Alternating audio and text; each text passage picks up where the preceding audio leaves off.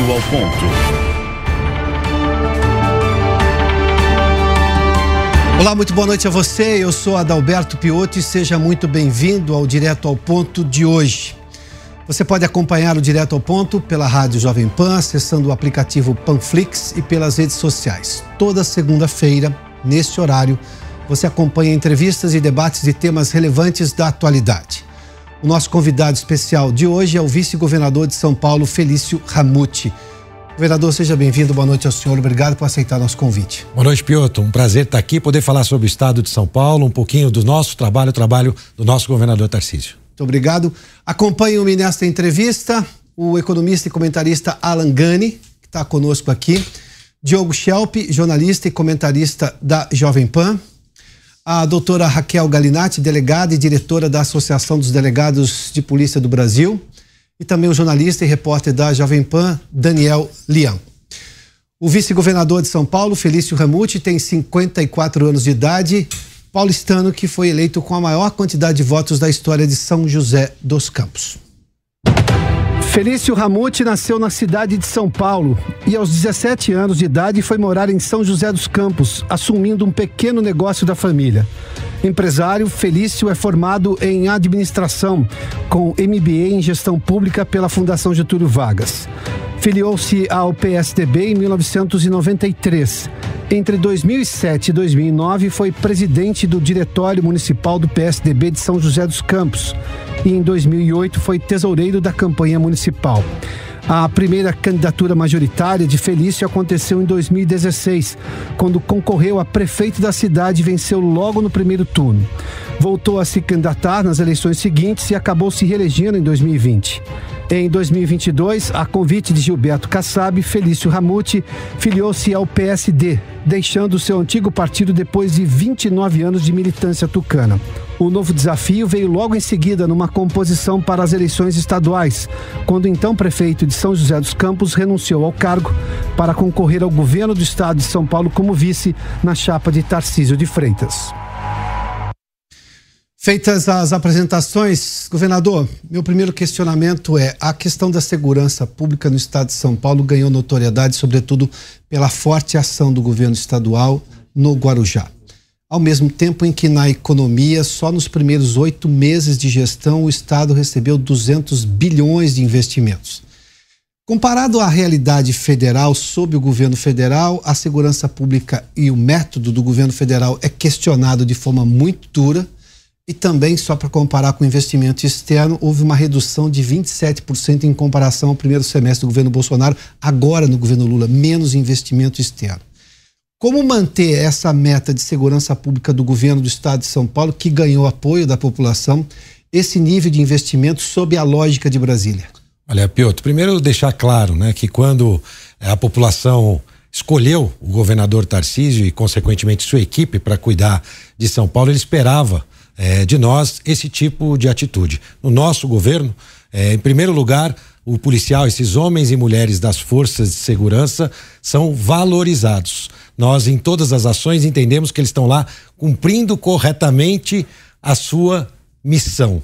A partir daí, claro, se existirem maus profissionais, isso tudo pode ser apurado, investigado, mas o que nós tínhamos de realidade até então era, primeiro, o policial era acusado de ter agido incorretamente dentro de uma ação ou de uma operação. Nosso raciocínio é o contrário e nós vamos continuar valorizando as forças de segurança, não só nesses primeiros meses também, com aumento efetivo salarial, né, como nunca tinha sido visto, até 34% de aumento, 20% em média, concursos públicos agora para a Polícia Civil, para a Polícia Militar. E pela primeira vez também ao longo dos últimos anos, a gente viu um governador, nosso governador Tarcísio, nomeando um policial militar para ser o secretário de Segurança Pública. Há muitos anos se dizia que não podia ser nem policial militar, nem policial civil. Eh, foram promotores, juízes que acabaram assumindo a carreira de segurança pública e o, e o nosso governador Tarcísio fez diferente. Colocou lá o Derrite, né, um homem da rota de operações à frente da Secretaria de Segurança e mais do que isso, ao lado dele o Nico, secretário executivo e um delegado da Polícia Civil também de operações. Não é à toa que os resultados já começam a aparecer, apreensões, recordes, produtividade, a operação citada eh, no Guarujá, com um grande volume eh, de apreensões, criminosos e procurados, mais de 250 procurados, 600 prisões que ocorreram. Esse tem que ser o foco, assim como o foco no desenvolvimento. Não existe eh, programa social melhor do que o emprego.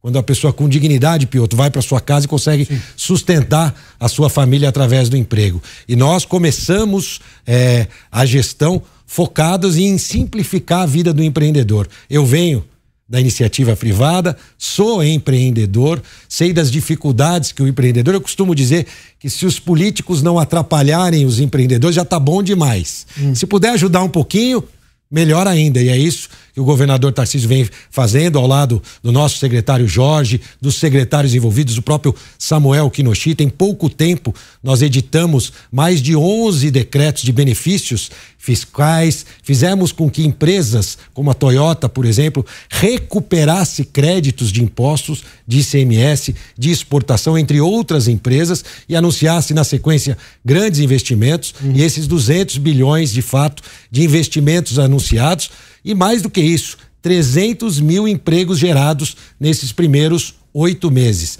300 mil novos empregos gerados no estado de São Paulo. É preciso dar o um exemplo. Você só não, não falou um fato. Além dos resultados do governo federal serem o inverso, a gente tem aumento de gastos públicos. E aqui a gente tem feito a nossa lição de casa, é, fazendo com que o Estado possa ser mais enxuto e simplificando a vida do empreendedor. E, lamentavelmente, a gente vê também um movimento contrário, só pensando em como, a cada semana, a gente vê uma notícia de um novo imposto, uma nova forma de cobrança de impostos sobre o empreendedor e sobre o cidadão brasileiro. Governador, eu só vou me aprofundar nessa questão, me permita. Eu tenho uma realidade em Brasília hoje que, além do ministro da Justiça ter uma visão ao que parece muito diferente. Ele deu uma declaração que achou que aquela primeira ação no Guarujá teria sido exagerada. Bom, primeiro, antes, inclusive, de se informar com o próprio governo do Estado. Porque nós somos uma federação no papel, não de fato. Recentemente a gente tem uma série, falando sobre questões econômicas, decisões que vêm não só de Brasília, que tem afastado o investimento externo no país, como insegurança jurídica que vem do Supremo Tribunal Federal. E até recentemente, agora, a ministra Carmen Lúcia, que deu cinco dias para o governador de São Paulo se manifestar acerca da homenagem lá, acho que da nomeação de um viaduto, se não me engano, com Isso. o nome de Erasmo Dias. Aliás, que eu assinei, eu que assinei o projeto é, de, de lei. Eu não me lembro de ministro supremo dar cinco dias para governador se manifestar sobre esse tipo de questão.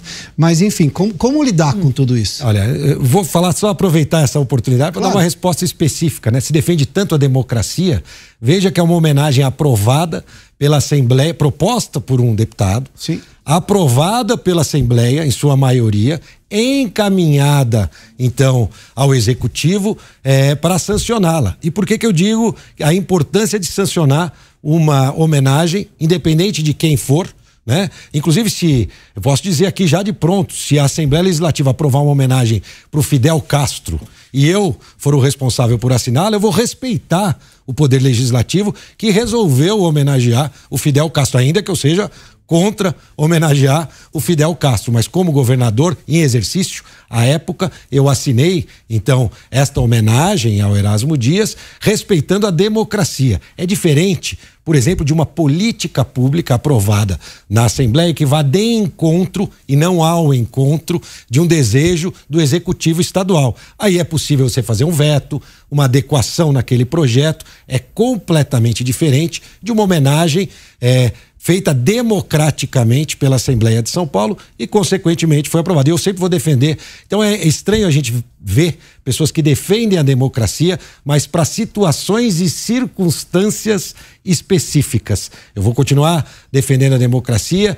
e respeitando os poderes, seja o legislativo, o judiciário. É, portanto, eu acho que também essa explicação inoportuna, mas vamos com respeito responder né, ao Poder eh, Judiciário esse questionamento, mas tenho certeza que ela deve entender também a importância de se respeitar os poderes eh, democráticos, seja ele legislativo, o executivo, o judiciário. A federação, o senhor diz que está escrito na Constituição. O Supremo entender que somos uma federação. Exatamente, né? Aliás, o próprio ato da explicação já nos causa uma certa estranheza, mas a gente com toda educação vai mostrar a importância de se respeitar uhum. é, também esse tipo de votação na Assembleia. Vou girar aqui com os nossos convidados, doutora Raquel, por favor.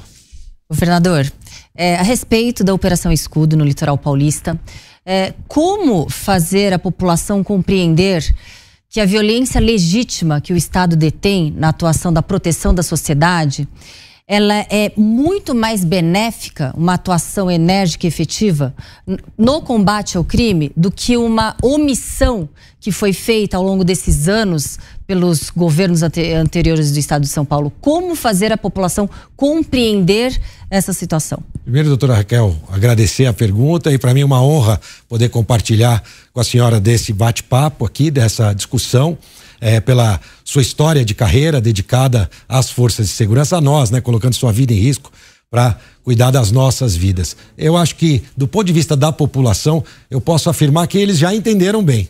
O que existe é uma minoria, né, é, é, e também parte da imprensa é, que procura, de uma certa forma, desqualificar o trabalho e o treinamento de uma da, eu diria, de uma das melhores polícias do mundo que nós temos aqui, seja Polícia Civil, Polícia Militar, dentro das suas ações e operações.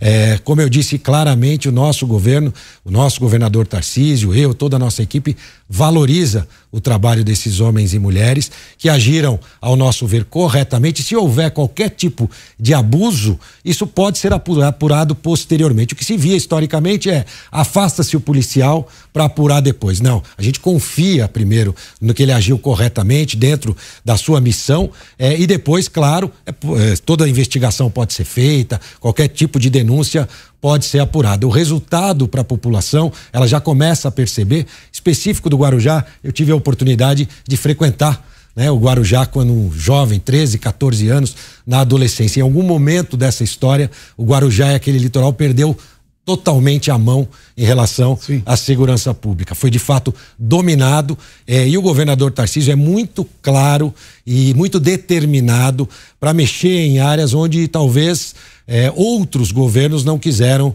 mexer. O movimento inicial pode ser um, de um pouco até é, de incômodo né, para a população naquele momento onde a operação começou, mas a gente já começa a perceber os frutos, não só pela quantidade de apreensão, mais de 900 quilos de droga, como eu disse, mais de 250 procurados que foram identificados, mais de 105, 650 presos, mas quando a gente começa a perceber é, que a população de lá começa a viver com mais tranquilidade. Mas aproveitando também a colocação é, do Pioto, ministro da Justiça, é, que eu saiba, nós não temos nenhuma plantação aqui de cocaína, ela vem de fora, né? Sim. Na verdade, a planta é, que é produzida e depois essa droga vem de fora e é importante que se reforce também o trabalho federal para cuidado das nossas fronteiras, evitando a entrada de drogas no país através de inteligência. Então é muito mais importante a ação do que falação, né? No caso específico, uhum.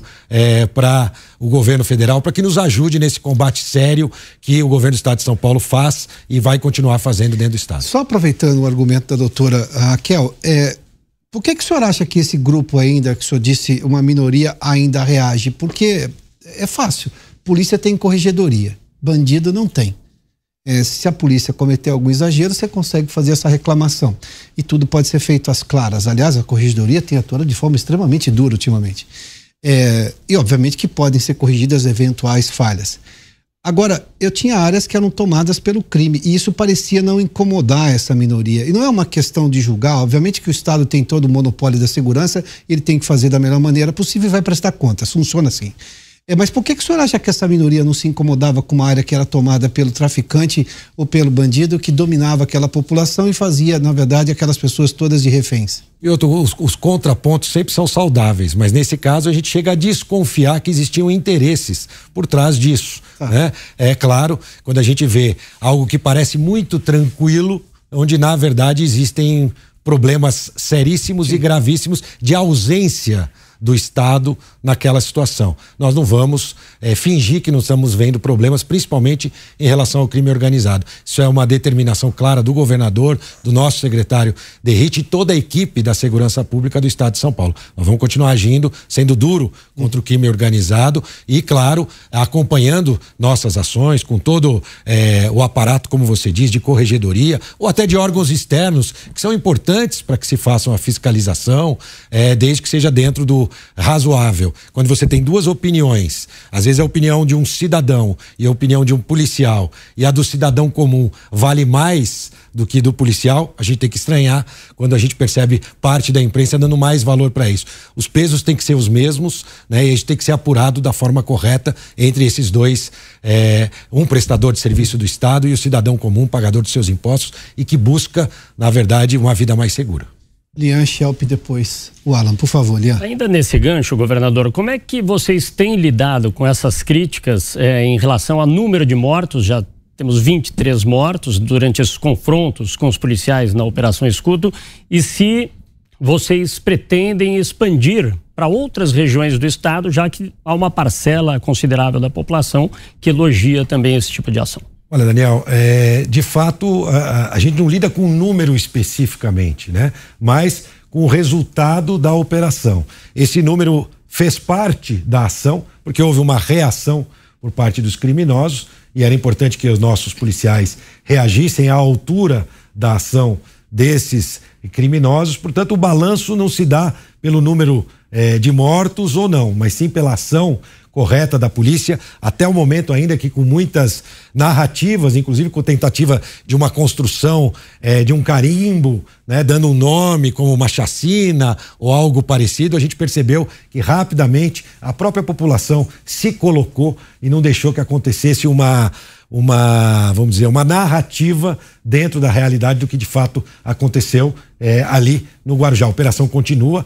e, sem dúvida, ela pode ser replicada em várias regiões do estado de São Paulo. O Vale do Paraíba, por exemplo, é uma região violenta do ponto de vista de número de homicídios e que também já teve algumas operações, não é, do tamanho da operação que está sendo feita no litoral, mas que elas podem ser replicadas em várias regiões do estado de São Paulo. Eu não tenho dúvida que o Derrite planeja isso também.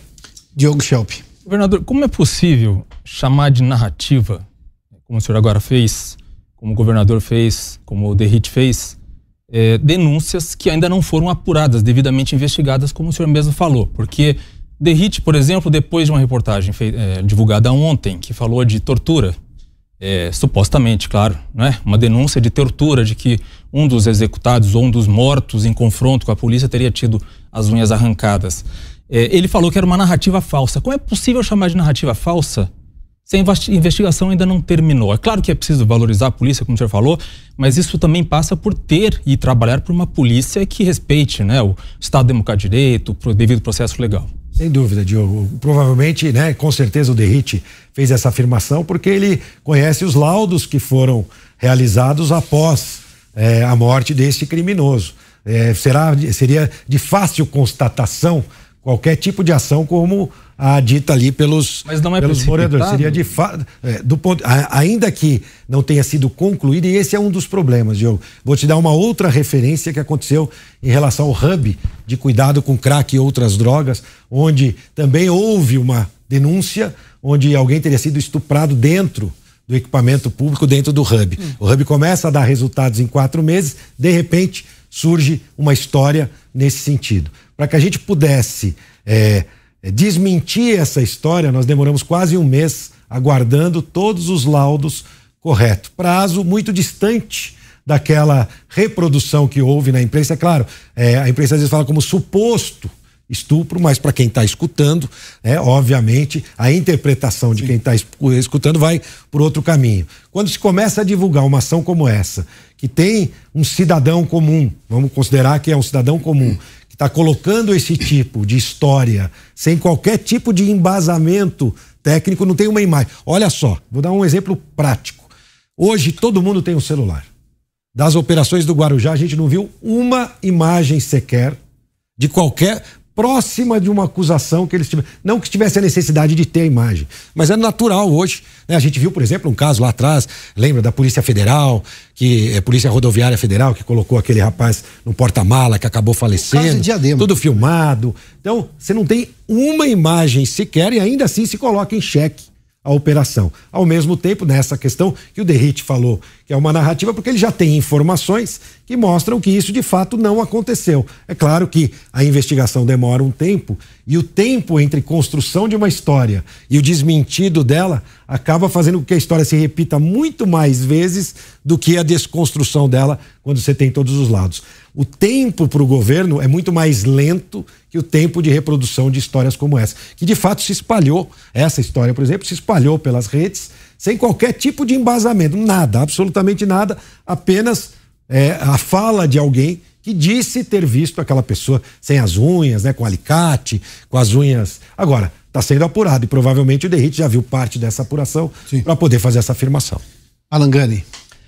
Governador, recentemente o governador de Minas Gerais, o Romeu Zema, deu uma declaração onde ele foi muito mal interpretado. E se ele desse essa declaração nos Estados Unidos, aonde prevalece ideias de economia de mercado, onde é uma federação de fato, isso seria absolutamente normal, que é os estados que produzem mais devem ficar com a maior fatia do bolo, a maior fatia da arrecadação. Qual que é a posição do senhor em relação a isso? Olha, Alain, o governador Tarcísio já mostrou na prática. Aliás, ele, ele, ele tem muito essa característica, né? A gente viu lá em São Sebastião aquela tragédia e o governador ali presente. Por que eu estou dizendo isso? Porque nós já vimos o que o governador, como ele pensa, no momento da reforma tributária, onde ele mais uma vez saiu do conforto do Palácio dos Bandeirantes para estar tá lá perto do problema, escutando, sentindo o clima político e técnico em relação à reforma tributária. E um dos pontos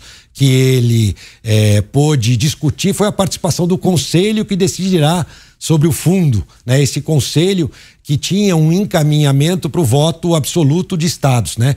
É, 27 estados, ou seja, se tivesse 14 votos, você já teria conquistado o desejo de algum tipo de ação em relação à distribuição do fundo. E aí entrou uma ponderação pelo número de habitantes. Foi um terceiro critério importante. Então tem a participação dos municípios, participação do Estado e agora essa participação populacional também, que é importante. Então, é, é uma, uma demonstração prática de como o nosso governo, o governador Tarcísio, enxerga a distribuição de recursos. A gente apoia é, a essência da reforma tributária. Aliás, aqui posso dizer para vocês é, em primeira mão. Amanhã teremos uma reunião. Eu participarei representando o governo do estado é, na é, reunião com os governadores e vice-governadores sobre a reforma tributária. Amanhã, às seis horas da manhã, saio para Brasília para representar as demandas do estado, junto com os nossos profissionais da nossa secretaria de Fazenda, é, levando os pleitos do estado de São Paulo. Alguns que já foram colocados. Agora, a reforma tributária, a gente tem que estar muito alerta para não ter como prêmio de tudo isso o maior IVA do mundo, né, para o empresário. E não é corre o risco também isso... do Estado ficar na mão da, da, do, do, da União? É, o IBS e o CBS, a defesa original do governador Tarcísio era de que o imposto que girasse dentro do estado de São Paulo fosse de responsabilidade do próprio estado e assim cada estado. E apenas aquelas transações interestaduais é, fizessem parte dessa câmara de compensação do IBS que seria a parte do estado CBS parte do governo federal. Essa seria a proposta original. Ele percebeu que eh, tinha mais força a proposta do fundo, que hoje está eh, estimado em 40 bilhões, e a gente acha que é um valor até que razoável para compensar perdas. É importante a transição também num prazo mais lento para que a gente consiga ir medindo os resultados, mas é importante de fato simplificar né, a, a, a carga tributária, simplificar é, a burocracia do sistema tributário. É, o imposto cobrado no destino é algo que o Estado de São Paulo entende que é, é positivo, mas repito, é, nós temos que tomar muito cuidado, porque me pareceu que ali, é, no finalzinho, antes da aprovação, começou a entrar vários setores pedindo isenção, e isso pode levar o nosso IVA até 27%, 28%, o que nos daria o título do imposto de IVA mais caro do mundo né? Sufocando o empreendedor, seja ele um prestador de serviço, ou um industrial, ou um comerciante. Isso que nós temos que estar muito atento, essas discussões são importantes no Senado, acho que é uma excelente iniciativa para que a gente possa aprimorar ainda mais essa primeira proposta. Eu senti ali, naquele apagar das luzes da votação, de que tudo que aparecesse aí acabar entrando como benefício para que pudesse se aprovar.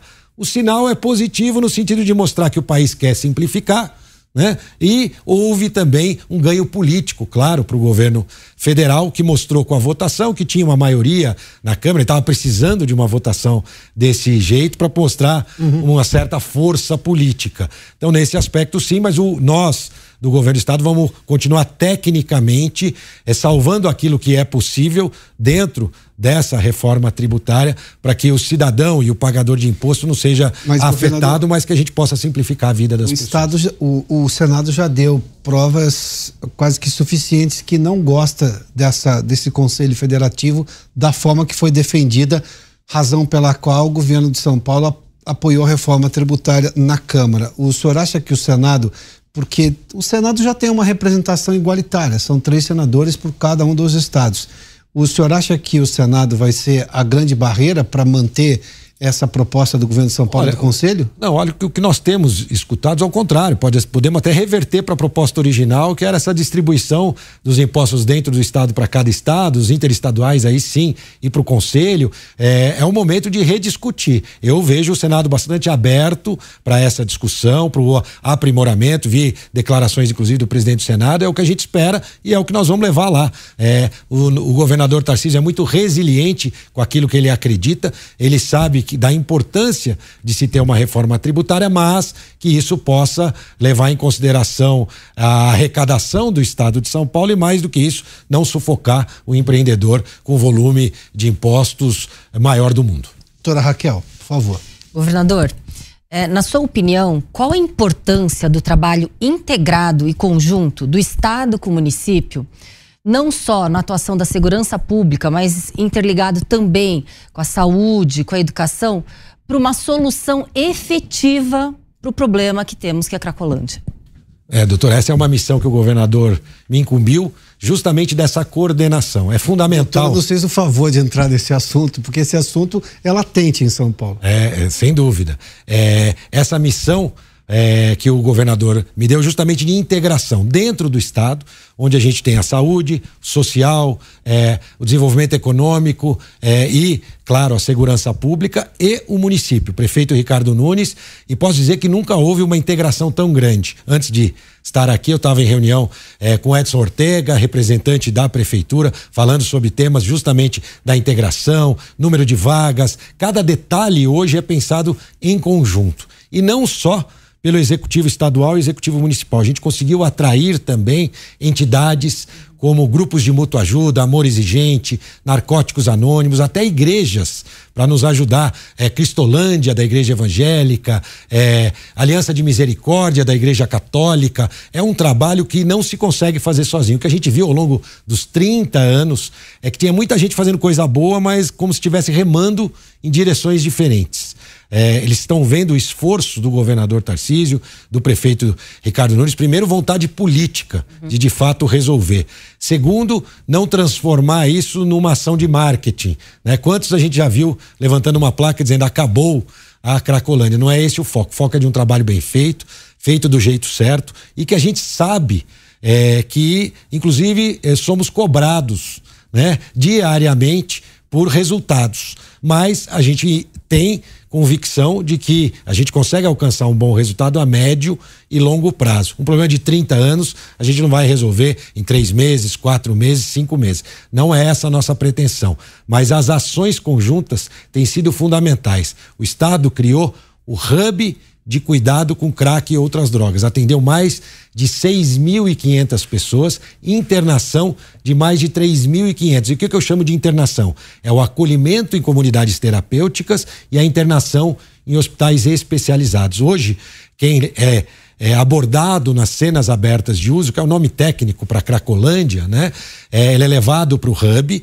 Ali é, é, a, a, gente entende a individualidade daquela pessoa para poder oferecer um tratamento, um leque de tratamento adequado para ele, seja os CAPs, os grupos de mútua ajuda, as internações ou acolhimentos em comunidade terapêutica. E nós fazemos o acompanhamento. Depois disso, vem a outra fase, por exemplo, é, de uma habitação, de, uma, de um momento onde a ele pode. A internação é compulsória ou não é ainda compulsória? Não é ainda compulsória. Veja, são 3.500 pilotos que nós já conseguimos fazer sem a necessidade da internação compulsória. Vamos lembrar que nós temos a internação é, compulsória que é prevista. Né? Ela tem que seguir, claro, todos os critérios e ritos legais, mas ela é prevista. Mas no momento, nós conseguimos um volume tão grande no convencimento ainda daquelas pessoas que não se faz necessária ainda a internação compulsória. Vale lembrar que também existe a internação involuntária que aí é diferente. Ela é mais simplificada e é principalmente requisitada por um parente. Uhum. Eu posso contar um caso aqui para vocês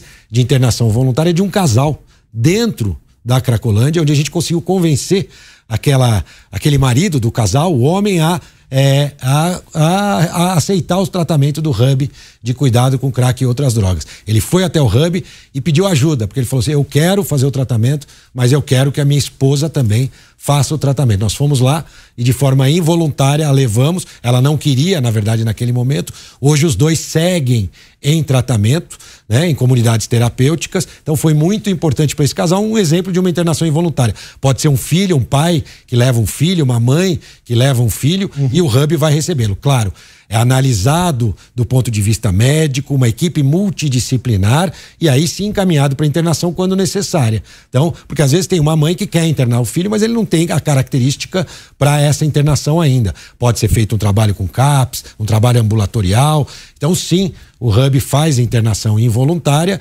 e a internação compulsória no momento onde a gente conseguir avançar e a gente tiver aquelas pessoas que de fato não respondem por si ali dentro é, da Cracolândia, que ainda não é o caso, é, a gente pode utilizar dessa ferramenta que está disponível. Não é? Ela está ali, existe, está prevista legalmente. Ela tem que seguir os ritos necessários. Mas a gente acha que não é o momento para se discutir sobre internação compulsória. O que nós estamos deixando claro é que nós estamos acolhendo aquelas pessoas, doutora Raquel, que precisam do apoio do Estado. A, a, a, a droga né, é uma doença que o próprio doente não quer se tratar. Né? É a, a, única doença onde o doente não quer se tratar. Então a gente precisa aproveitar todas as oportunidades. Quando dá um clique e ele quer se tratar, a gente tem que encaminhá-lo para o tratamento. O Hub está sendo acompanhado por duas universidades, dados científicos mostrando a metodologia de atendimento e acolhimento. Do outro lado, é importante a ação da segurança pública. Né? Nós precisamos separar ali né? É, quem é usuário e de quem é criminoso e traficante. E é isso que nós estamos fazendo. Ações onde nós já conseguimos é, prender mais de 40 traficantes voltadas contra o tráfico, com imagens, filmando o exercício do tráfico, é, fazendo com que a gente possa montar um inquérito com base nessas imagens para que essas pessoas permaneçam presas. Já agora tem dado resultado e um perfil que é importante que eu dei para vocês desses usuários das cenas abertas de hoje. Primeiro, uma coisa interessante: muito se discute. Não, já teve iniciativa A, B ou C para a região da Cracolândia. Qual será que foi melhor? A, B. Sabe por que não dá para a gente ter nenhuma conclusão, Piotr? Porque não tem dado nem informação de absolutamente nada. Não tinha esses dados? Não tem dado de nada, nada, de nada, ao longo dos anos. Você não consegue fazer gestão se você não tem claro informação. Uhum. Nós estamos fazendo justamente diferente, armazenando todos os dados é, para que eles fiquem registrados, seja do perfil dos usuários, das ações que nós estamos fazendo de segurança pública. Pela primeira vez, se você entrar no site ssp.sp.gov.br, você vai poder ver a quantidade de contada de usuários das cenas abertas de uso, é, os roubos e furtos da região central da cidade publicados semanalmente, todos os dados à disposição, inclusive o resultado das audiências de custódia, daqueles que foram presos na região central, quantos saíram na audiência de custódia, quantos não, que tipo, foi roubo, furto, receptação, tá tudo lá de forma bastante transparente, inclusive para a gente ser cobrado. E o que, que nós estamos fazendo também na segurança? Nós estamos qualificando, nós temos mais de 900 é, usuários já das cenas abertas de uso qualificados. Fotos, fotografias atualizadas né, deles, com a qualificação, inclusive com a leitura de se ele está é, num, é, em regime semiaberto, onde ele tem condicionantes, ou ele está incondicional e tem que seguir regras estipuladas pela justiça. Se eles estiverem em regime semiaberto com regras estipuladas pela justiça, ele tem que cumprir aquelas regras. Por exemplo, não frequentar uhum. essas cenas de uso, horários onde ele tem que cumprir. Então nós estamos qualificando todos e agora vem a novidade que vai transformar o centro de São Paulo, que são as câmeras que foram adquiridas pelo prefeito, pela prefeitura, com inteligência artificial e reconhecimento facial. Por que, que isso vai mudar a história do centro e também da Cracolândia? Hoje, qualquer cidadão do Brasil inteiro ou do interior de São Paulo que quiser se esconder, poder comprar droga, consumir droga e se esconder, vem para o centro de uma das maiores metrópoles do mundo se esconder, passar invisível dentro da Cracolândia. Isso vai acabar. Primeiro que nós já estamos qualificando um por um. Segundo que as câmeras de identificação facial farão a conexão deles com o sistema e, consequentemente, poderão analisar se eles estão ou não cumprindo as exigências da condicional.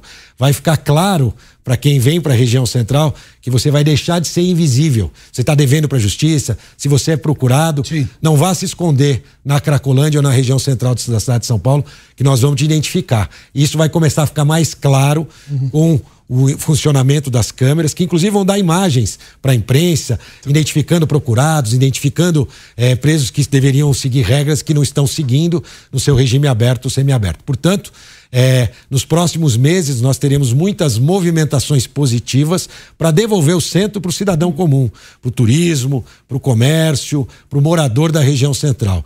Vale lembrar, o centro é, já tem resultados muito melhores em relação a roubos e furtos nunca foi tão policiado, 120 novos policiais militares, atividade delegada, é, a Praça da Sec foi devolvida para o turista hoje, a região central hoje é mais segura. Nós temos problemas próximos das concentrações das cenas abertas de uso, hoje é, na Rua dos Gusmões, é, também onde eles se concentram na parte da noite, é, na Rua dos Protestantes na parte do dia, é, mas estamos trabalhando com muita resiliência e sabendo exatamente quais são os passos que a gente deve seguir para ao longo dos próximos meses e ano a gente ter uma situação muito melhor para quem frequenta o centro da e cidade. Como como está a interação do governo do estado com a prefeitura na, na questão da Cracolândia? Porque recentemente aconteceram alguns ruídos aí entre o prefeito e o governo do estado, por exemplo, na questão é, da ideia de levar para o bom retiro, a própria questão da, da internação é, compulsória, né, que o prefeito chegou a pedir, dizer que era algo que precisava ser feito, o senhor chegou a falar que não era o momento de fazer.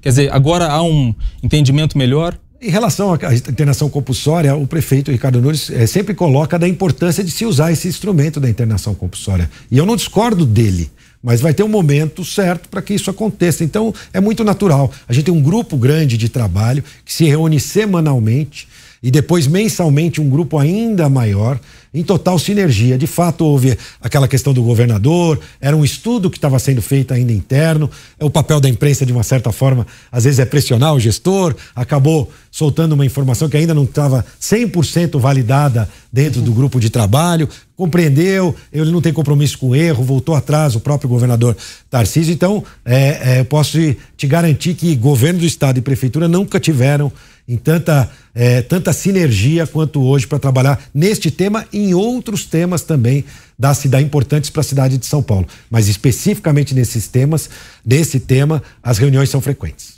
Agora, governador, é. esse parece ser um problema insolúvel é, na cidade de São Paulo. Entra governo, sai governo, esse problema não é solucionado há vagas suficientes e eu pergunto ainda como reabilitar essa região, porque há uma reclamação muito grande de, de, moradores que têm os seus imóveis desvalorizados, muitos estabelecimentos comerciais fechando as suas portas, isso deixa de haver geração de empregos, movimentação da área, insegurança. Hum como tentar solucionar essa questão de uma vez por todas? Primeiro, é, o comércio do centro de São Paulo vai ter que se ressignificar. É natural, todas as regiões centrais do mundo passaram é, por uma situação parecida.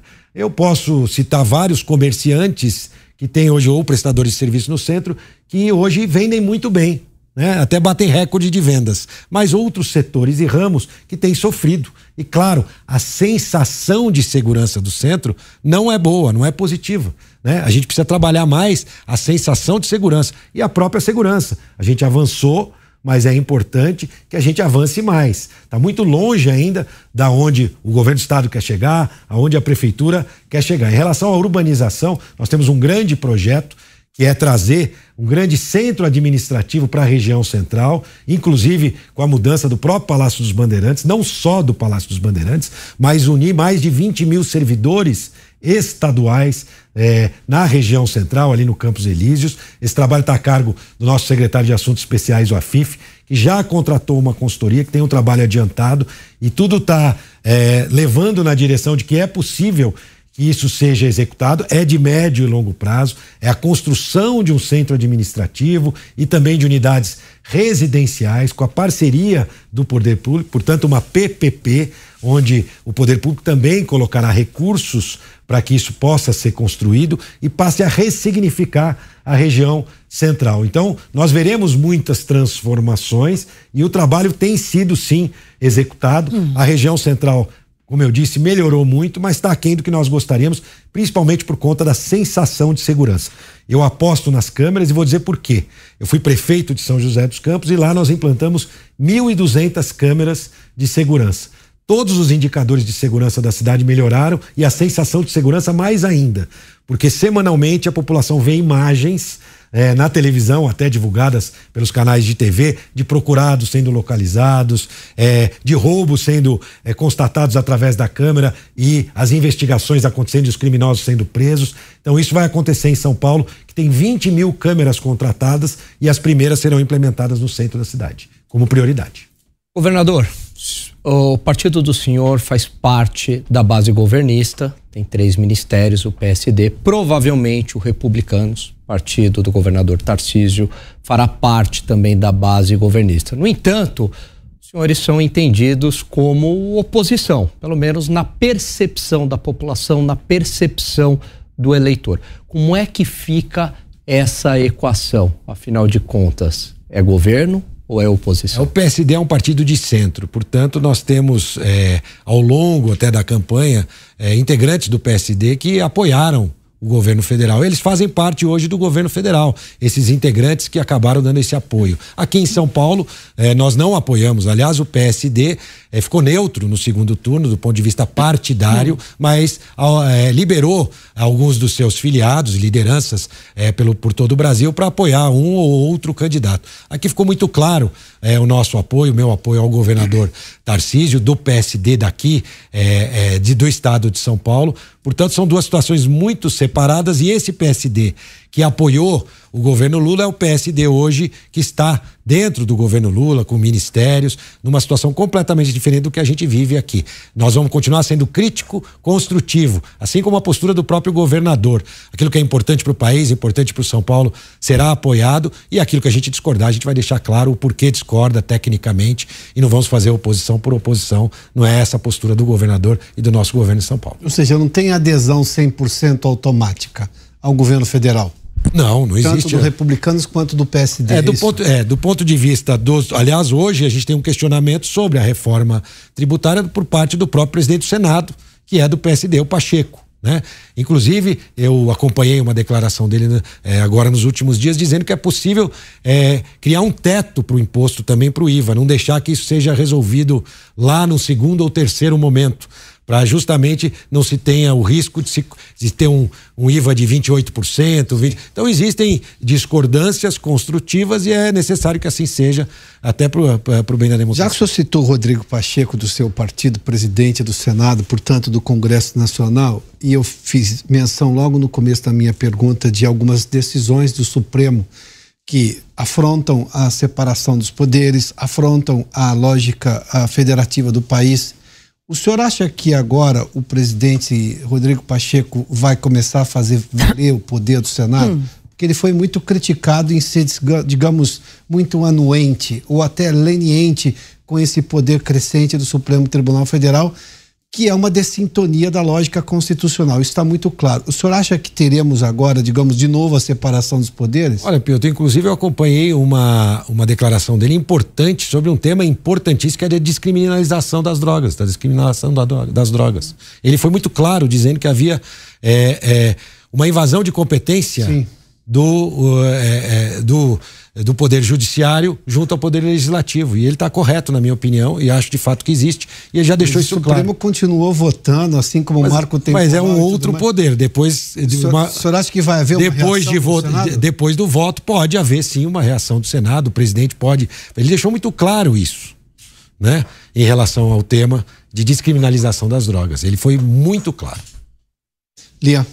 É, governador, Doutora, é, ainda sobre essa questão da reforma tributária, o senhor citou agora a questão do IVA. O presidente do Senado, Rodrigo Pacheco, fala em um teto, o próprio relator, ele inclusive fala sobre atrelar a carga tributária com o produto interno bruto. A indústria reivindica um patamar máximo de 25% no imposto único. Qual a avaliação do governo de São Paulo? Qual é o teto ideal para esse imposto e como acabar com essa guerra fiscal, é, imposto cumulativo, enfim, todo esse arcabouço que, que existe. Nossa equipe técnica não tem um número específico ou fechado em relação. A gente não pode correr um risco de ter 28, 29, 27%. A gente acha que tem que ser algo inferior. Claro, quanto menor o número, melhor. Né? A nossa equipe técnica ainda tem feito muitos cálculos, até para entender né, é, como esse desenho desse projeto vai acontecer é, porque a gente tem muito mais dúvidas hoje do que certezas. É importante, por exemplo, a gente falou, é, muito se falou sobre a questão do simples, né? De permanecer né, o simples. Com qual alíquota? Se falou em relação à alíquota do simples? Um pouco se falou também. É importante que alguns e ela é progressiva temas, também. Exatamente, é progressiva hoje, Sim. né? E é, mas é importante que fique claro também quais seriam essas alíquotas, ou seja, tem muitas respostas que precisam é, ser esclarecidas para que a gente possa cravar um número da nossa equipe. Então, nossa equipe está sendo responsável com os dados que tem, ainda não conseguiu cravar um número ideal. E esse tempo até o dia 4 de outubro, que o relator pretende colocar em votação já até para plenário, o próprio presidente eh, do Congresso Nacional, é um tempo curto para essa avaliação? Olha, a discussão, da, eh, a, nossa, a discussão de amanhã é importante, nossa equipe tem acompanhado eh, junto a Brasília e nós vamos continuar fazendo o trabalho no menor tempo possível. É claro que se não for um tempo hábil, nós vamos, também vamos deixar isso muito claro para a população, para o Estado de São Paulo, para o Brasil. É, inclusive, não está fechada ainda uma data. É claro, a gente escuta falar da importância de se votar ainda esse ano, mas eu acho que mais importante do que data é a gente ter essas dúvidas é, claras, deixadas é, muito claras para a população do Brasil. Doutora Raquel, por favor. Governador, é, é muito claro, é evidente é, a atuação do governo em melhorias para as forças policiais. Lembrando que o desmonte da segurança pública é herança de décadas de descaso dos governos anteriores. Mas de forma efetiva, como solucionar pontos nevrálgicos, como, por exemplo, o déficit de policiais que insiste em permanecer? Quais são as soluções imediatas para que a gente possa, então, finalmente ter uma segurança pública adequada para a população?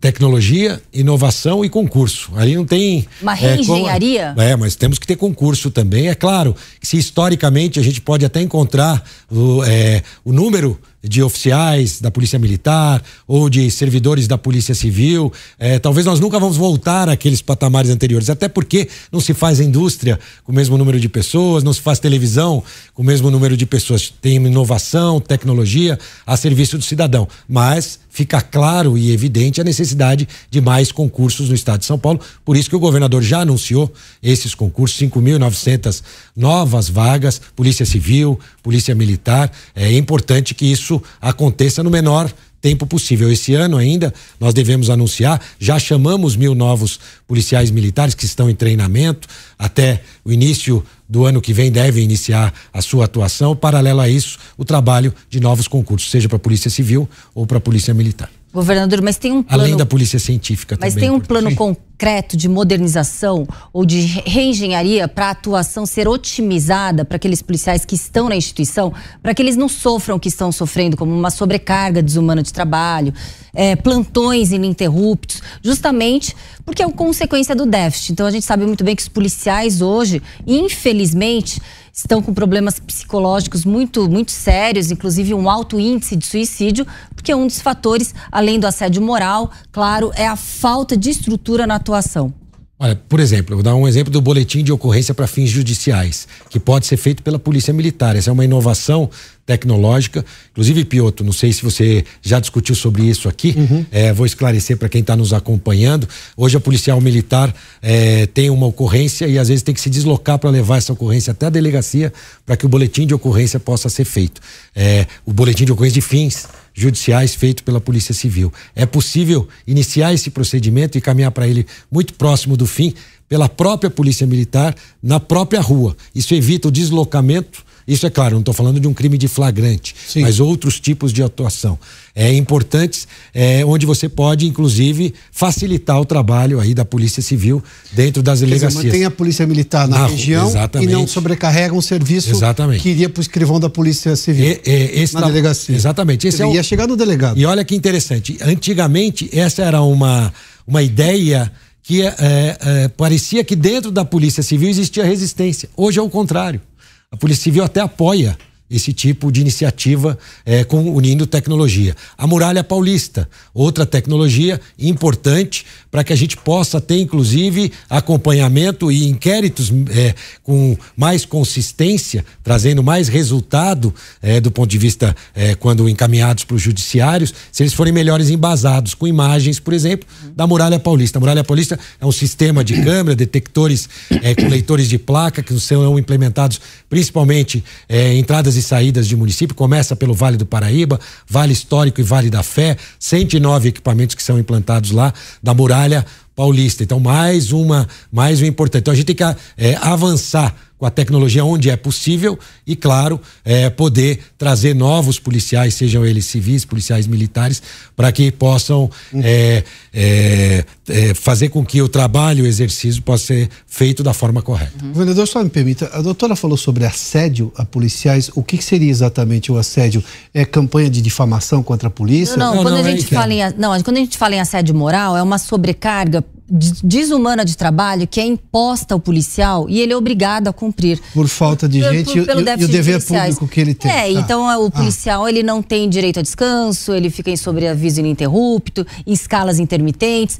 E claro que as, os superiores hierárquicos, para dar uma resposta de resultado, muitas vezes essa situação fica normalizada em instituições policiais. Tem delegados é, com várias delegacias, né, que tem que é, obrigatoriamente cumprir cargas falta extras. Gente, de, falta gente. Falta... Isso, Deveria... Esse diagnóstico está claro para o governo do estado, por isso a abertura de novos concursos falta gente. Perfeito, e aí o assédio é feito justamente por isso. Num momento de maior tensão, acaba havendo uma cobrança até entre é, esses profissionais, esses servidores, e que pode levar até um assédio. De, deixa eu aproveitar então, porque eu tinha entendido de outra maneira, mas essa forma de o governo do estado não tratar o policial já como suspeito quando há, por exemplo, reclamação de parte da imprensa de eventual ou possível é, excesso na atuação, seja de um policial civil ou do policial militar, esse tipo de coisa já tem uma resposta da das duas corporações? Sem dúvida, produtividade cada vez maior nas duas corporações. Né? A gente já percebe é, a produtividade maior. Lembrando, além disso, nós, é, quando muito se prometia em relação ao aumento salarial, nós em seis meses, o governador Tarcísio é, já fez um repasse importante salarial. Claro, é, sempre pode ser melhor né? mas um aumento de até 34% para as forças de segurança, 20% de média. Então, a gente tem visto os resultados, sim, é, em produtividade. As produtividades são muito maiores se comparadas ao mesmo período do ano passado. Ian Schelp. É, vice-governador, em relação ainda à questão da política partidária, falando de disputa para a prefeitura no ano que vem, né? Há negociações para saber se o Ricardo Nunes vai ter, por exemplo, o apoio do PSD, o seu partido. E há informações, queria que o senhor confirmasse para a gente se é verdade ou não, de que uma das condicionantes para um apoio do PSD ao Ricardo Nunes seria o apoio do MDB para que o senhor fosse novamente candidato a vice-governador na próxima reeleição. Não, Chapa, não tem, na verdade, é, nenhuma conversa nesse sentido encaminhado. O que a gente vê é um trabalho do Ricardo Nunes de construção política, né? Se aproximando da centro-direita, fazendo com que é, os partidos de centro e de direita se aproximem da candidatura dele. É natural e isso tem sido feito de forma é, é, muito tranquila pelo prefeito e tem dado resultado. É claro que hoje existe uma tendência, sim, de apoio, seja do PSD, outros partidos, como a gente já viu, próprio MDB, a gente viu o PL na, no lançamento de um candidato que logo no início da candidatura já houve, então, é, uma candidatura que, vamos dizer, nem decolou, né? E a gente já teve uma ação política importante tá para evitar que isso aconteça. Da possível candidatura do Salles. Ricardo Salles, do Sim. deputado federal Ricardo Salles. É Sim, sem dúvida. A gente viu uma interferência do PL, do próprio Bolsonaro, é, é, com um possível apoio também ao Ricardo Nunes. Então é um trabalho que está sendo construído pelo Ricardo Nunes e que está trabalhando bem do ponto de vista político. Do outro lado, a gente tem uma candidatura é, de esquerda, né? E é importante que a gente possa ter muita força para enfrentar essa candidatura de esquerda e oferecer o melhor para a cidade de São Paulo. É nesse sentido que o PSD é, continuará se posicionando, em poder contribuir para que a gente consiga ter um bom candidato e, consequentemente, um bom prefeito para a cidade. O senhor acredita que, digamos, dessa implosão da candidatura de Ricardo Salles, eh, não haverá uma polarização tão acentuada eh, entre direita e esquerda?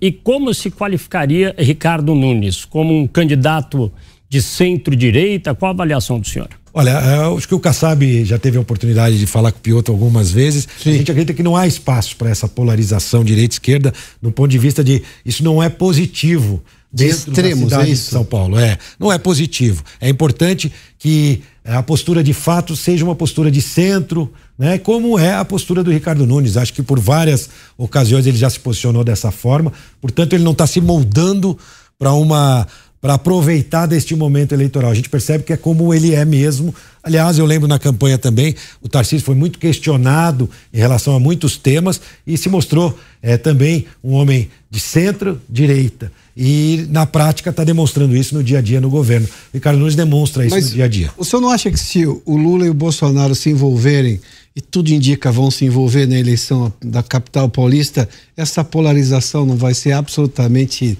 natural? Sim, ela vai ser natural do ponto de vista do apoio aos candidatos. É claro que o Lula tem um compromisso com o candidato Boulos e o Ricardo Nunes busca também um apoio é, do candidato Bolsonaro. Ele já deixou claro, eu vi ele falando, que ele não seria o candidato do Bolsonaro, mas um candidato com o apoio do Bolsonaro e que é muito bem-vindo o apoio do Bolsonaro à candidatura é, é, do Nunes. Acho que ele se posiciona bem desta forma. É, vale lembrar é, também que a população de São Paulo já por muitas vezes se mostrou é, é, a favor desse centro, de, um, de, uma, de uma alternativa política mais moderada e acho que o Ricardo tem todas as características nesse sentido. Governador, falamos bastante aqui de crimes urbanos nas cidades. Agora vamos falar de crimes no campo. Como é que o governo tem atuado contra o MST? Qual que é a conduta e a postura do governo do Estado de São Paulo? Mais uma vez, né, o governador Tarcísio, logo no início da gestão, foi muito claro em relação à invasão de terras no estado de São Paulo. E assim o fez. A gente viu até uma certa tentativa de um movimento em relação a isso, que logo foi abafado pelas nossas forças de segurança e pela postura firme do governador Tarcísio em relação a esse tema. A gente defende o empreendedor, a gente defende o agronegócio. Né? É, esse é o foco desse governo liberal, com bons valores. Aliás, aproveitando, eu vi até, já que nós falamos de valores, eu vi uma imagem da minha campanha aqui, logo no início da minha apresentação, e apareceu uma imagem que foi meu primeiro, um primeiro minuto do meu primeiro programa eleitoral da minha vida, lá em São José dos Campos, que eu repeti uma frase que eu escuto do meu pai, Piotr. Feliz seu nome é o seu principal patrimônio. Quem honra o seu nome, honra os seus pais e honra a sua família. É possível fazer política, boa política, com os valores da família. É isso que o nosso governador Tarcísio mostra também na sua atuação, trazendo os bons valores para a política. É assim que a gente vai continuar fazendo, apoiando o empreendedor, né, e levando os bons valores, os valores da família para a política. Raquel? Governador, um dos motivos também do sucesso das eleições e do atual governo finalmente conseguir tirar a hegemonia que tiveram governos passados aqui é justamente é, querer uma inovação. Então, qual a estratégia para uma ruptura definitiva é, de influência de gover dos governos anteriores nos comandos da instituição do Estado do atual governo? Ah, interessante. Primeiro, é, na prática, inovando. Aliás, vou aproveitar essa oportunidade. É, o nosso governador Tarcísio é, deixa muito claro que para os velhos problemas, novas soluções. Mas ele fez uma opção ali no início do governo, que era fazer um governo de mudança e não de ruptura, para manter a máquina funcionando e fazer as adequações necessárias no tempo certo eu entendo que esse tempo certo está chegando. Que bom. É, a gente ter, é, a gente é, vai acompanhar é, algumas mudanças, não necessariamente é, em cargos de secretaria, cargos de primeiro escalão, mas uma composição que esteja mais próxima daqueles que nos apoiaram e nos apoiam nesse governo a Assembleia Legislativa é, é fundamental para que a gente possa construir um Estado melhor, uma parceria entre o, o, o, governo executivo e legislativo com respeito aos poderes, é, aqueles que nos apoiaram ao longo da campanha e essa mudança de uma máquina gigantesca. Mas o governador é, tinha essa convicção que era importante fazer um governo de mudança sem ruptura. Agora se faz as adequações e, do ponto de vista da inovação, ela deve se dar não só dentro da gestão, como para fora. E aí eu vou citar um exemplo importante, é, que são as unidades habitacionais de São Sebastião.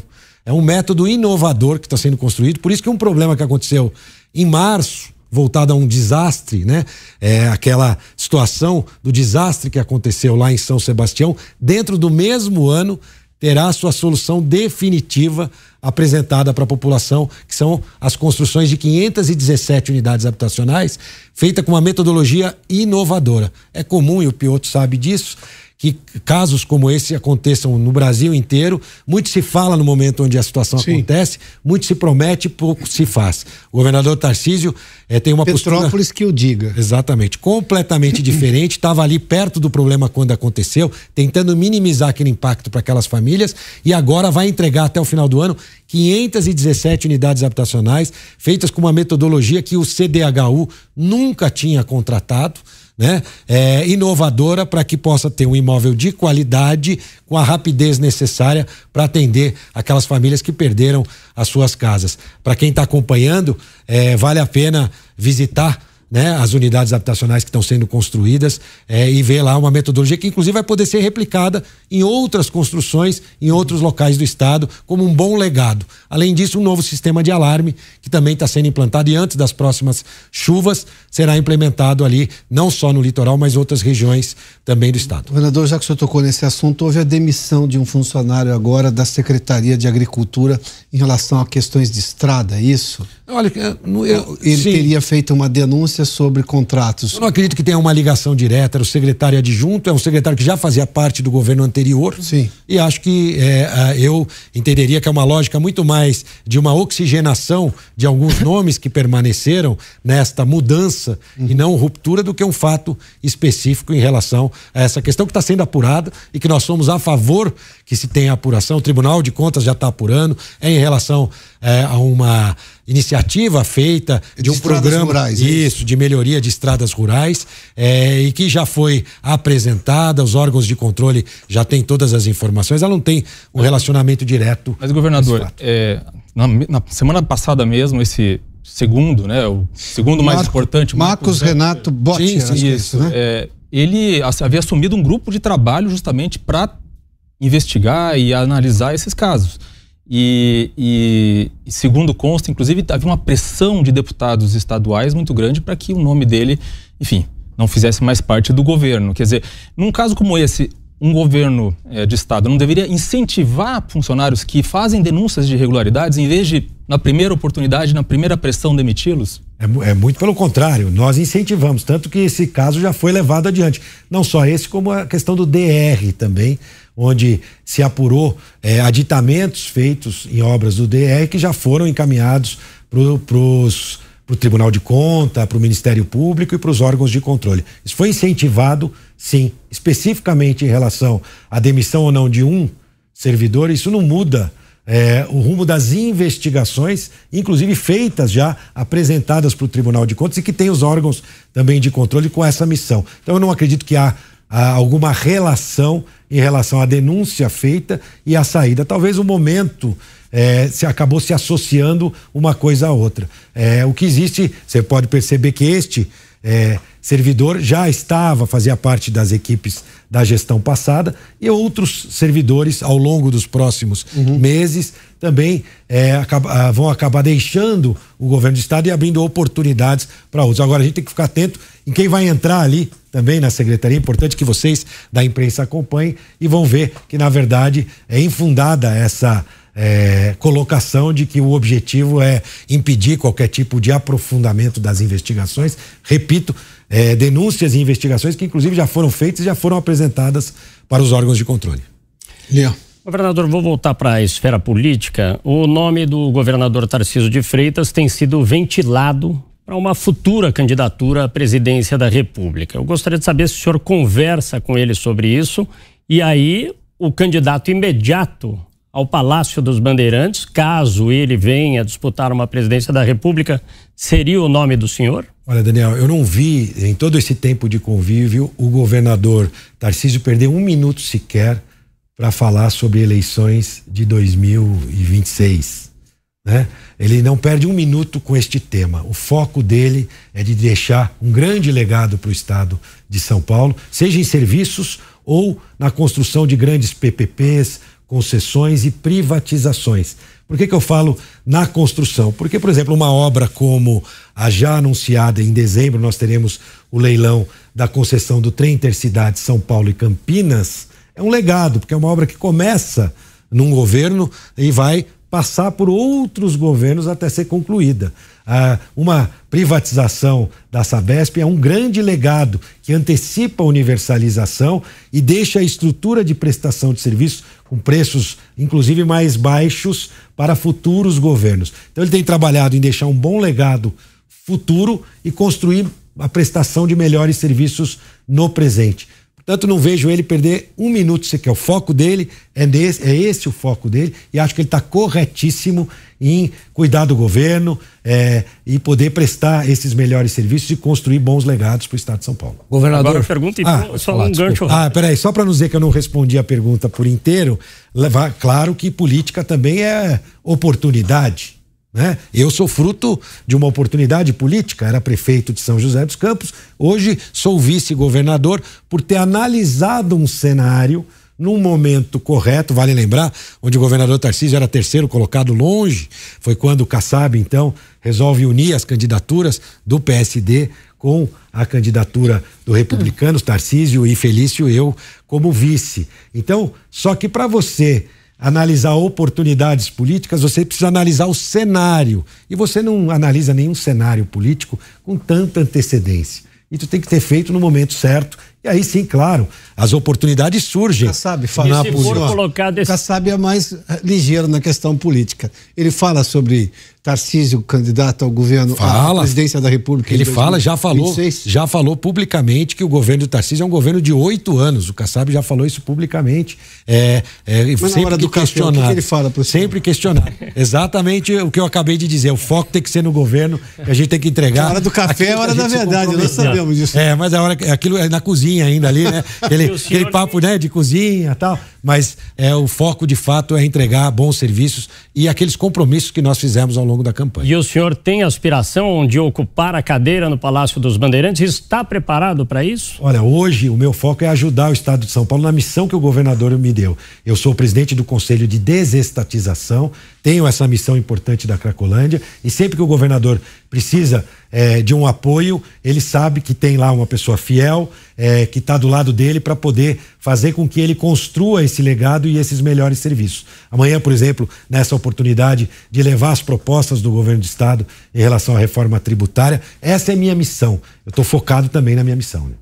Governador, por falar em legado, o estado de São Paulo tem uma taxa de desemprego bem abaixo da média nacional. Santa Catarina chega quase ao pleno emprego, lidera o estado de São Paulo ranking de competitividade, enquanto os estados do Norte e Nordeste têm uma taxa de desemprego, infelizmente, acima da média nacional e também o ranking de competitividade eles estão mal colocados. O que, que explica o sucesso de estados como São Paulo e a falta de desenvolvimento de alguns estados do Norte e Nordeste? Olha, acho que é importante que eh, a gente possa ter cada vez mais qualificação e em São Paulo não é diferente. Aliás, você citou quase o pleno emprego, com as taxas eh, de desemprego que a gente vê hoje, considerando a falta de qualificação, a gente já percebe o caminho quase para o pleno emprego, inclusive aqui no estado de São Paulo. A gente, eu converso muito com industriais, com comerciantes e a gente vê já dificuldade em relação à mão de obra. Se você conversar é, com esses empregadores, esses empreendedores, é, vai perceber a dificuldade que eles têm. Então, essa é uma missão nossa também e acho que é uma missão de todos os estados. Especificamente nos estados é, do Nordeste, é importante que se melhore e aumente as qualificações para que surjam melhores oportunidades e a atração de empresas. A gente viu, por exemplo, um anúncio de uma montadora chinesa indo ocupar um lugar da Ford. Isso é positivo, é importante. É, ninguém vive isolado, mas é importante que é, todo o Brasil possa se desenvolver. Nós vamos continuar fazendo a nossa parte, é, simplificando a vida do empreendedor. É, nós temos lá o Caio, nosso secretário de gestão, que foi do governo federal e está agora aqui, foi presidente da Petrobras, tem é, trazido cada vez mais ferramentas de simplificação. O Samuel na Fazenda, o nosso Jorge Lima, todos focados para gerar emprego, renda, que de fato, para a gente, esse é o melhor programa social que existe. A pessoa com dignidade poder voltar para casa e sustentar a sua família. Qual a avaliação que o senhor faz hoje? A, a questão da educação desde a escola básica hoje tem um tema, a defesa de educação de gênero, ah, que é extremamente repudiada por boa parte da população. E, e, aí tem sim uma defesa muito clara de que é preciso ensinar. Aliás, essa frase é do presidente Fernando Henrique Cardoso. Se as crianças não entenderem matemática e língua portuguesa, não saberem escrever e fazer conta, não vai conseguir fazer mais nada na vida. Foi criticado à época. Bom, parece que foi um, uma, uma, uma, uma visão do futuro. A gente está tendo um problema hoje com coisas elementares. É, qual é a lógica hoje do ponto de vista do governo estadual em relação às escolas estaduais de formação para o trabalho?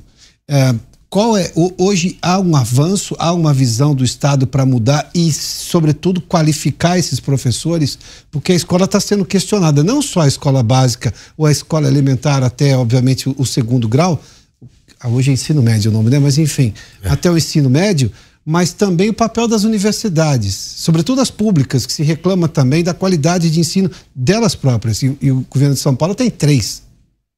É, Piotr, vamos lá. Em relação à educação, a gente precisa fazer uma constatação. É fato, o Estado de São Paulo patinou.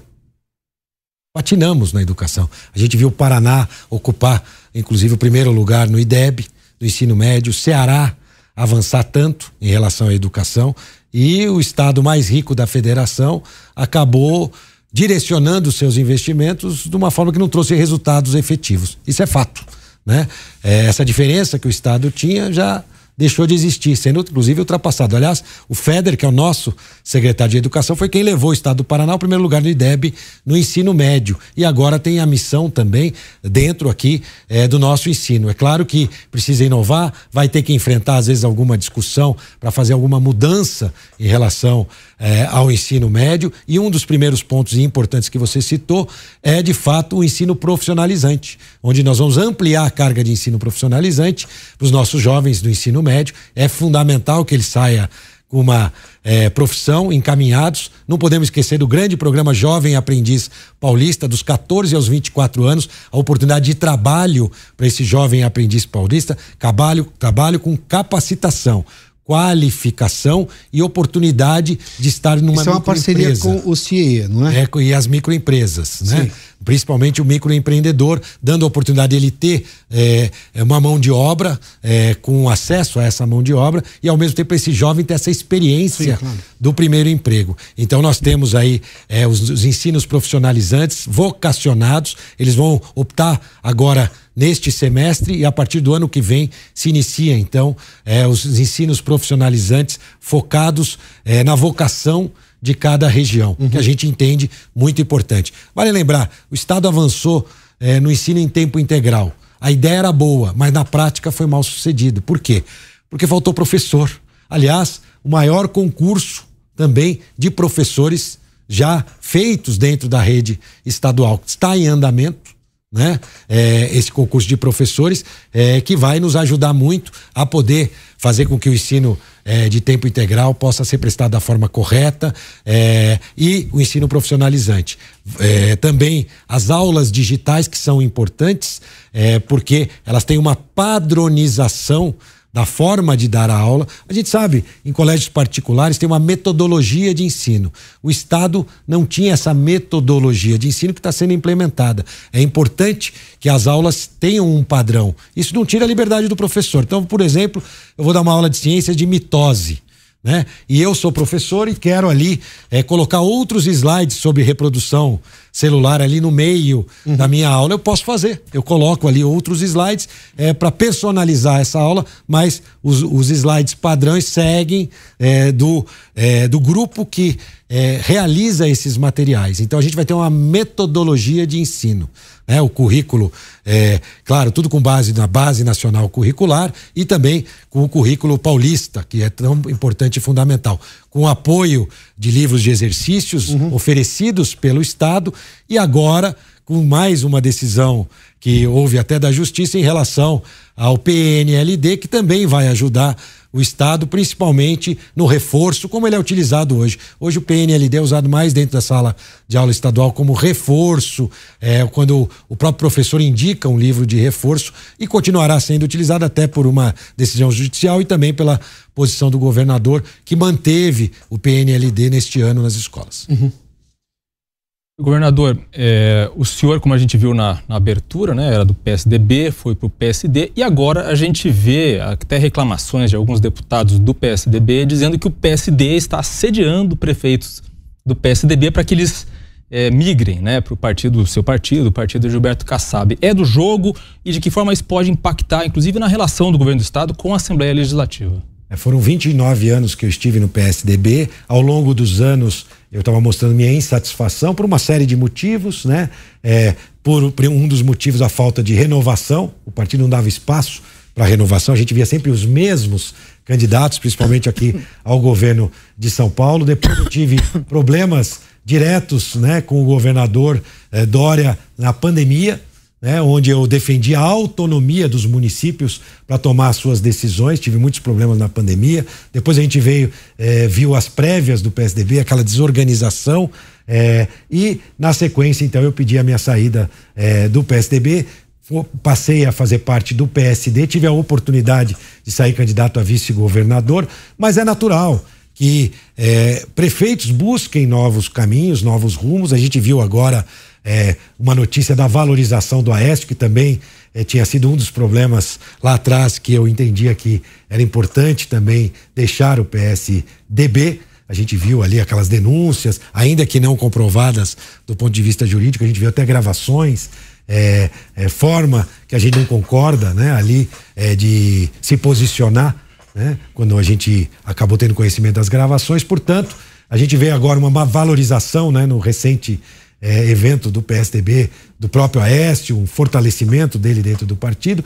E é natural que outros prefeitos, não só do estado de São Paulo, de todo o Brasil, ou governadores, até mesmo senadores, a gente viu a Mara, que deixou o PSDB e veio para o PSD também, né, um grande quadro é, para o PSD, que, aliás, possui bons quadros e agora tem a oportunidade de é, fazer com que seus quadros fiquem ainda melhores, com bons nomes que possam vir, sejam eles prefeitos ou até mesmo deputados no momento correto, no momento da janela, das janelas. Né? A gente viu Gilberto Nascimento, o pai também vindo para o PSD, migrando, porque ele, é, o PSC fez a fusão, então ele pôde, teve a janela necessária para poder integrar o PSD. Então, a gente busca sim novos nomes que possam fortalecer os quadros do PSD. É natural que o partido que perca nomes acabe reclamando, mas a gente vê um trabalho de enfraquecimento, a gente naturalmente é, o PSDB a cada dia tem se enfraquecido e outros partidos se fortalecido, mas o PSD posso dizer com mais consistência.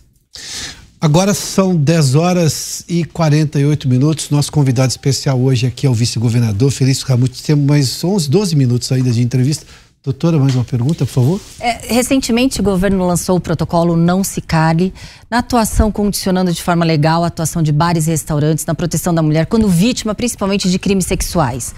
Mas infelizmente, a maior parte das mulheres, elas sofrem crimes na clandestinidade, entre quatro paredes. E a atuação somente da segurança pública não é suficiente para a proteção dessa mulher. Então, eu gostaria de saber quais políticas públicas o governo vem pensando para a proteção dessa mulher vítima de violência no contexto doméstico familiar. É, vale lembrar, né, a nossa secretária da Mulher, a Secretaria da Mulher, a Sonaira, é, esse é um projeto de lei, o Não Se Cale, é, buscando a ajuda dos estabelecimentos comerciais para, num caso é, de violência é, contra a mulher, eles possam ajudar as forças de segurança nessas apurações, possam oferecer dados, informações. Vale lembrar também é, que é, foi possível fazer o pagamento do auxílio moradia às mulheres vítimas de violência também. Então, também uma novidade implementada no nosso governo, a ampliação das delegacias, que é um foco do governo. É, do nosso governador Tarcísio, ainda que não fisicamente, que se possa ter um atendimento específico à mulher, ainda que de forma virtual, mas feito por mulheres para as mulheres e investimento em empreendedorismo, importante também, né? O empreendedorismo feminino é, que, que possa oferecer é, para a mulher esse empoderamento que às vezes acaba levando a depender às vezes do seu marido que é, diariamente ela acaba sofrendo um assédio ou a violência é, especificamente. Então, oferecer oportunidades também para as mulheres, doutor. É fundamental que se crie ferramentas. É, o que eu vejo é que nós temos aí uma nova geração. Eu tenho uma filha, a Isadora, que tem 18 anos, Piotr. Uhum. E eu olho nos olhos da minha filha e percebo que ela sabe que ela pode ser tudo aquilo que ela desejar ser.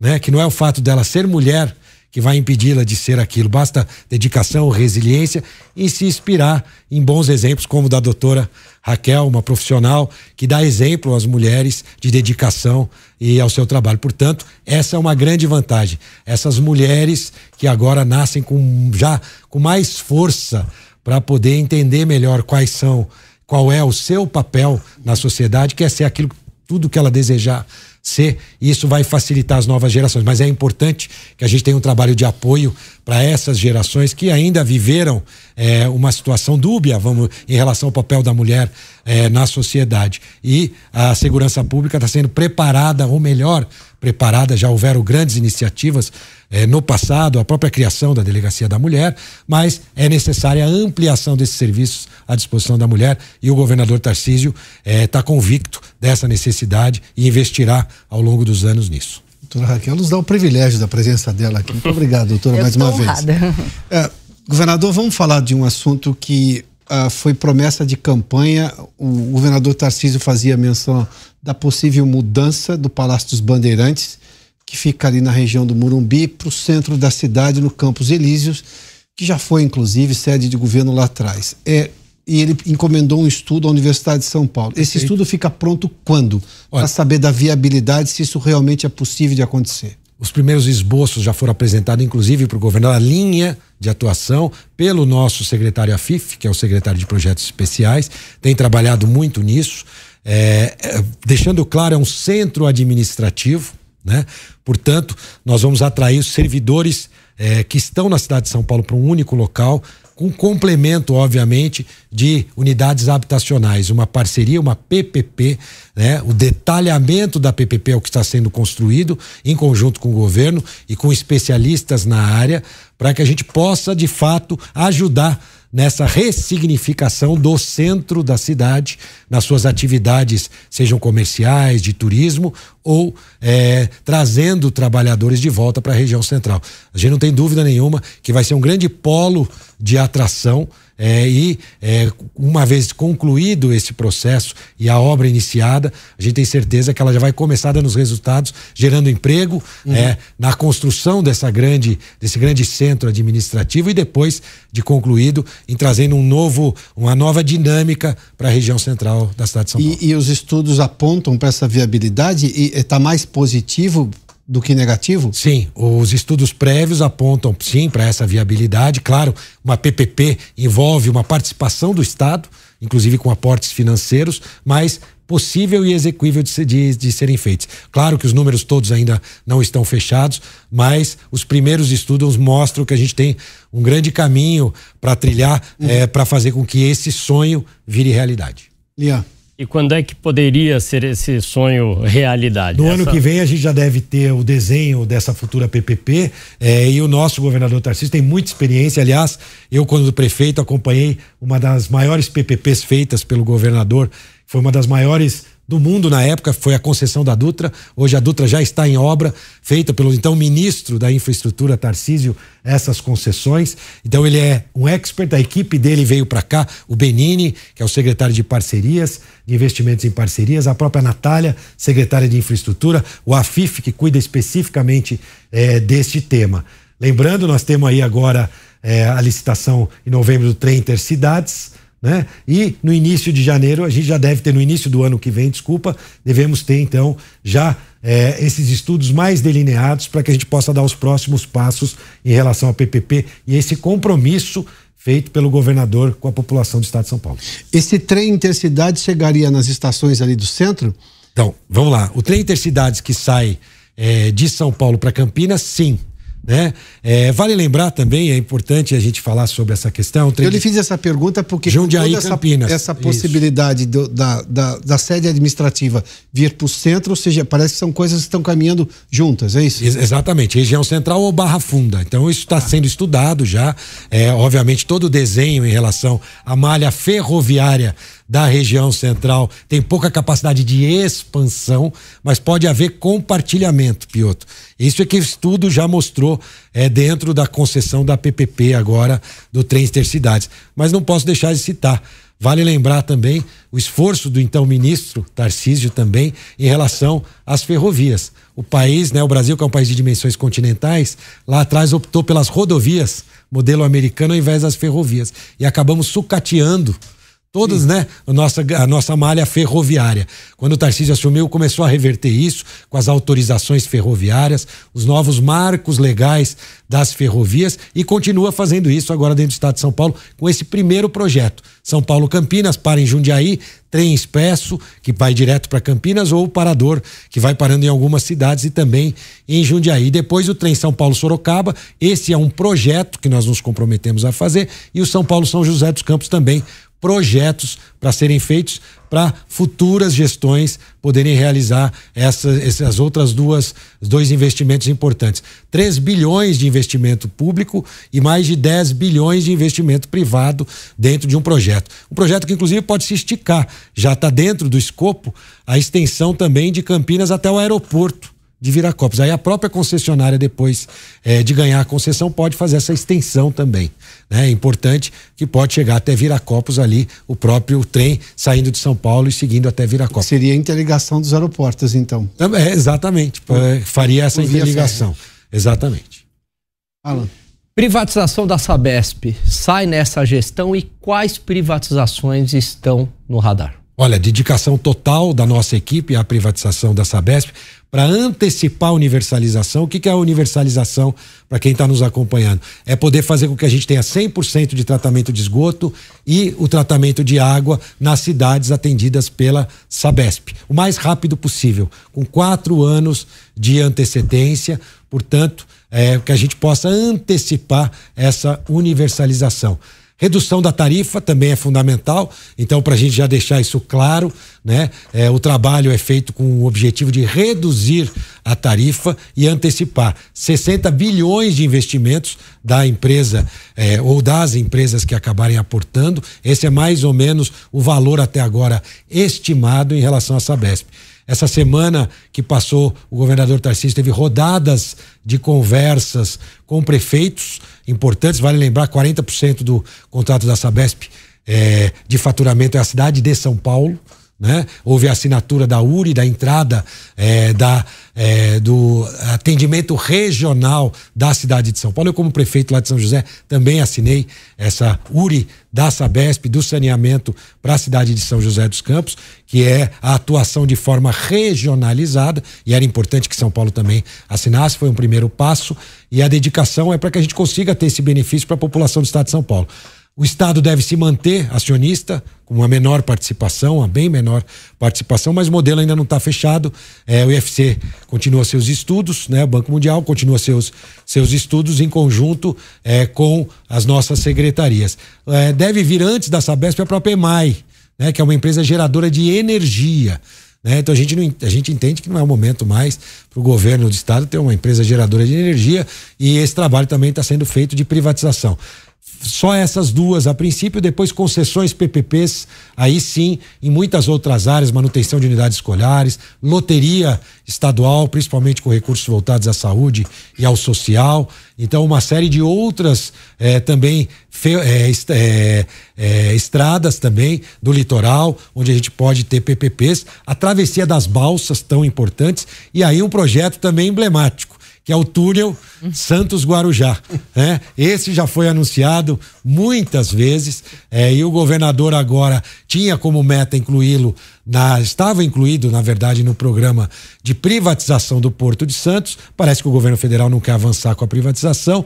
Para isso, tem que ser retirado da privatização. E o governo federal é, deu um aceno ao governo estadual que pode botar recursos para, em conjunto com o governo estadual, finalmente poder iniciar essa obra do famoso túnel Santos Guarujá. Nós estamos trabalhando no projeto para aí é, apresentar conta para o governo federal e, claro, para o governo estadual também, para que a gente possa transformar essa ideia, vamos dizer assim, em realidade. Governador, eu tenho mais um minuto, mas rapidamente essa questão do saneamento.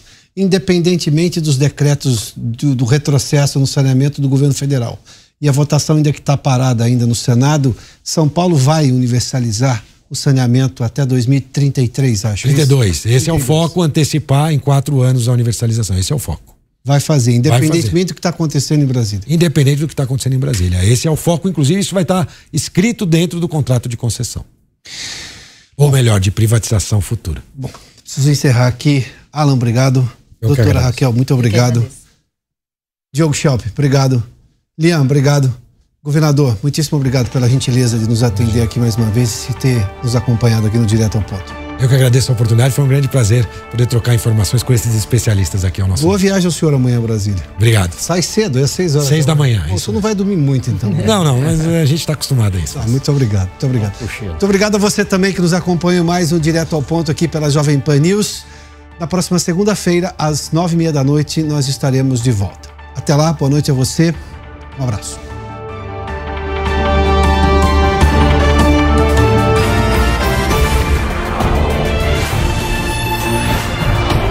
Direto ao ponto. A opinião dos nossos comentaristas não reflete necessariamente a opinião do Grupo Jovem Pan de Comunicação.